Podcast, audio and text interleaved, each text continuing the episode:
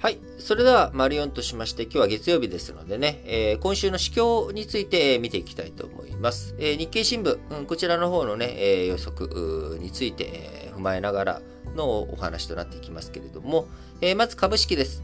え今週の株式相場、上昇基調を保ちそうだということで、え先週ね、ありましたアメリカの消費者物価指数、CPI、こちらの数字が市場予想を下回り、アメリカの利上げペースが鈍化していくとの楽観が広がったことから、あアメリカのね、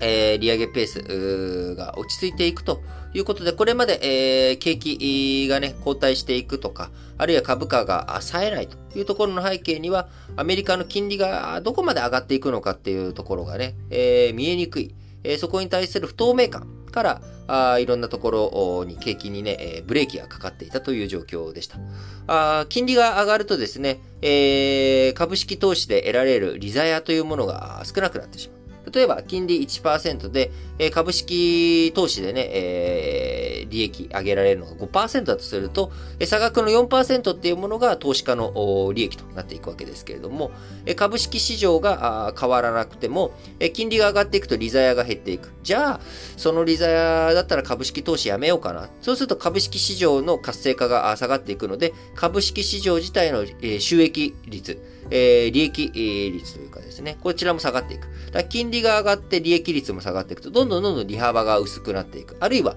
リスクだけが高くなっていってしまうということから、アメリカの株式市場、えー、非常にね、これまで、あの、鈍化な感じがありましたけれども、えー、今、CPI がようやく市場予想を下回ったということでね、これまでは、あ市場予想をどんどん上回っていく形で、えー、物価インフレというものがね、上がっていったわけですけれども、え、ここから、鈍化していってくれれば、あ金利もね、これ以上上がっていかないんじゃないかと。いうこと。え、企業決算もね、え、そこまで悪くなければ、え、景気後退懸念というものが、高まらないんじゃないかということで、え今週の株式相場上昇基調を保ちそうだということですが、あポイントはですね、えやはり、え景気の動向、そして、え FOMC の議事要旨が17日にね、え発表されますので、そこに9月以降の利上げペース、えー、こんな風に考えているとかっていう文言があると、まあ、そのあたりに影響、えー、受けることはあるでしょうけれども、まあ、あの、大筋としては、上昇傾向、株式相場、見受けられるんじゃないのかなというふうに見られます。えまあ、こういった風にね、えー、景気動向、落ち着きが見られている、インフレの先行きについても、ちょっと落ち着きが見て、え、取れるということから、金利についても、えー、今週のアメリカ債券のね、市場、えー、米国債に底堅い需要が集まっていくということから、あ利上げペースね、鈍化する。えー、このところからアメリカの長期金利、えー、2.9%前後まで、上昇してきましたが、あ今あ、景気のね、金利上昇、行き過ぎとの見方も多いということから、今後、ちょっとね、落ち着いていくんじゃないのかなというふうに見られています。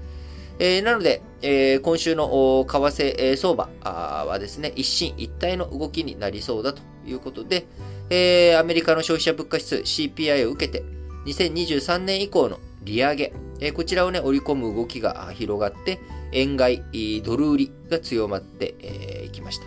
あ今後ね、えー、アメリカ金利、インフレ退治のために金利を上げているのであって、インフレが落ち着いていくのであれば、今後、来年以降ね、利下げをしていく可能性もあると。えー、そうなってくると、えー、円、これまで、えー、円、安いよ、円の価値なんて、えー、ドルに比べたら低いよ、というふうに思われていた理由というのが、金利差だったところが大きかったわけなので、えー、日本の金利は上がりません。アメリカの金利は上がっていきます。じゃあ、日本円を持つよりアメリカドルを持ってた方がいいよね、っていうことで、え、ドルがどんどん買われていったわけですが、あ2023年以降、金利がね、もし下がっていくのであれば、あ日本円とドル、どっちが持ってた方がいいのって言った時に、今までドルの方が価値が高いよって思っていたところが、金利が下がっていくんだったらね、えー、円持ってた方が、円持ってもいいんじゃないの？ということから、えー、円の価値ね、えー、高くなっていくという流れがありますが、ただ、えー、今ね、日銀大規模な金融緩和続けているというところから、円売り需要根強く、円の上値、えー、重い状態が続いていくところもあり、まあ、一進一退の相場感になっていくのかなと思います。はい。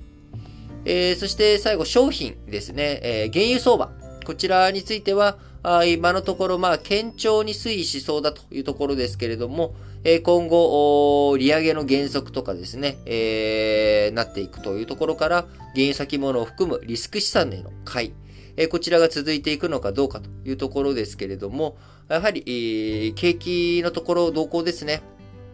アメリカの景気動向、えー、中国の景気動向、えー、ここでね、何かドッカーンと大きいことが起きていくと、えー、まあ、商品に限らずね、え為替相場、金利、株式市場、えこういったところすべてにね、影響を与えていくということになっていきますので、えしっかりと相場あ、これは国際政治とかね、え経済、我々の生活においても相場の動きというもの、いろんなところにリンクをしておりますので、えしっかりと見ていきたいなと思います。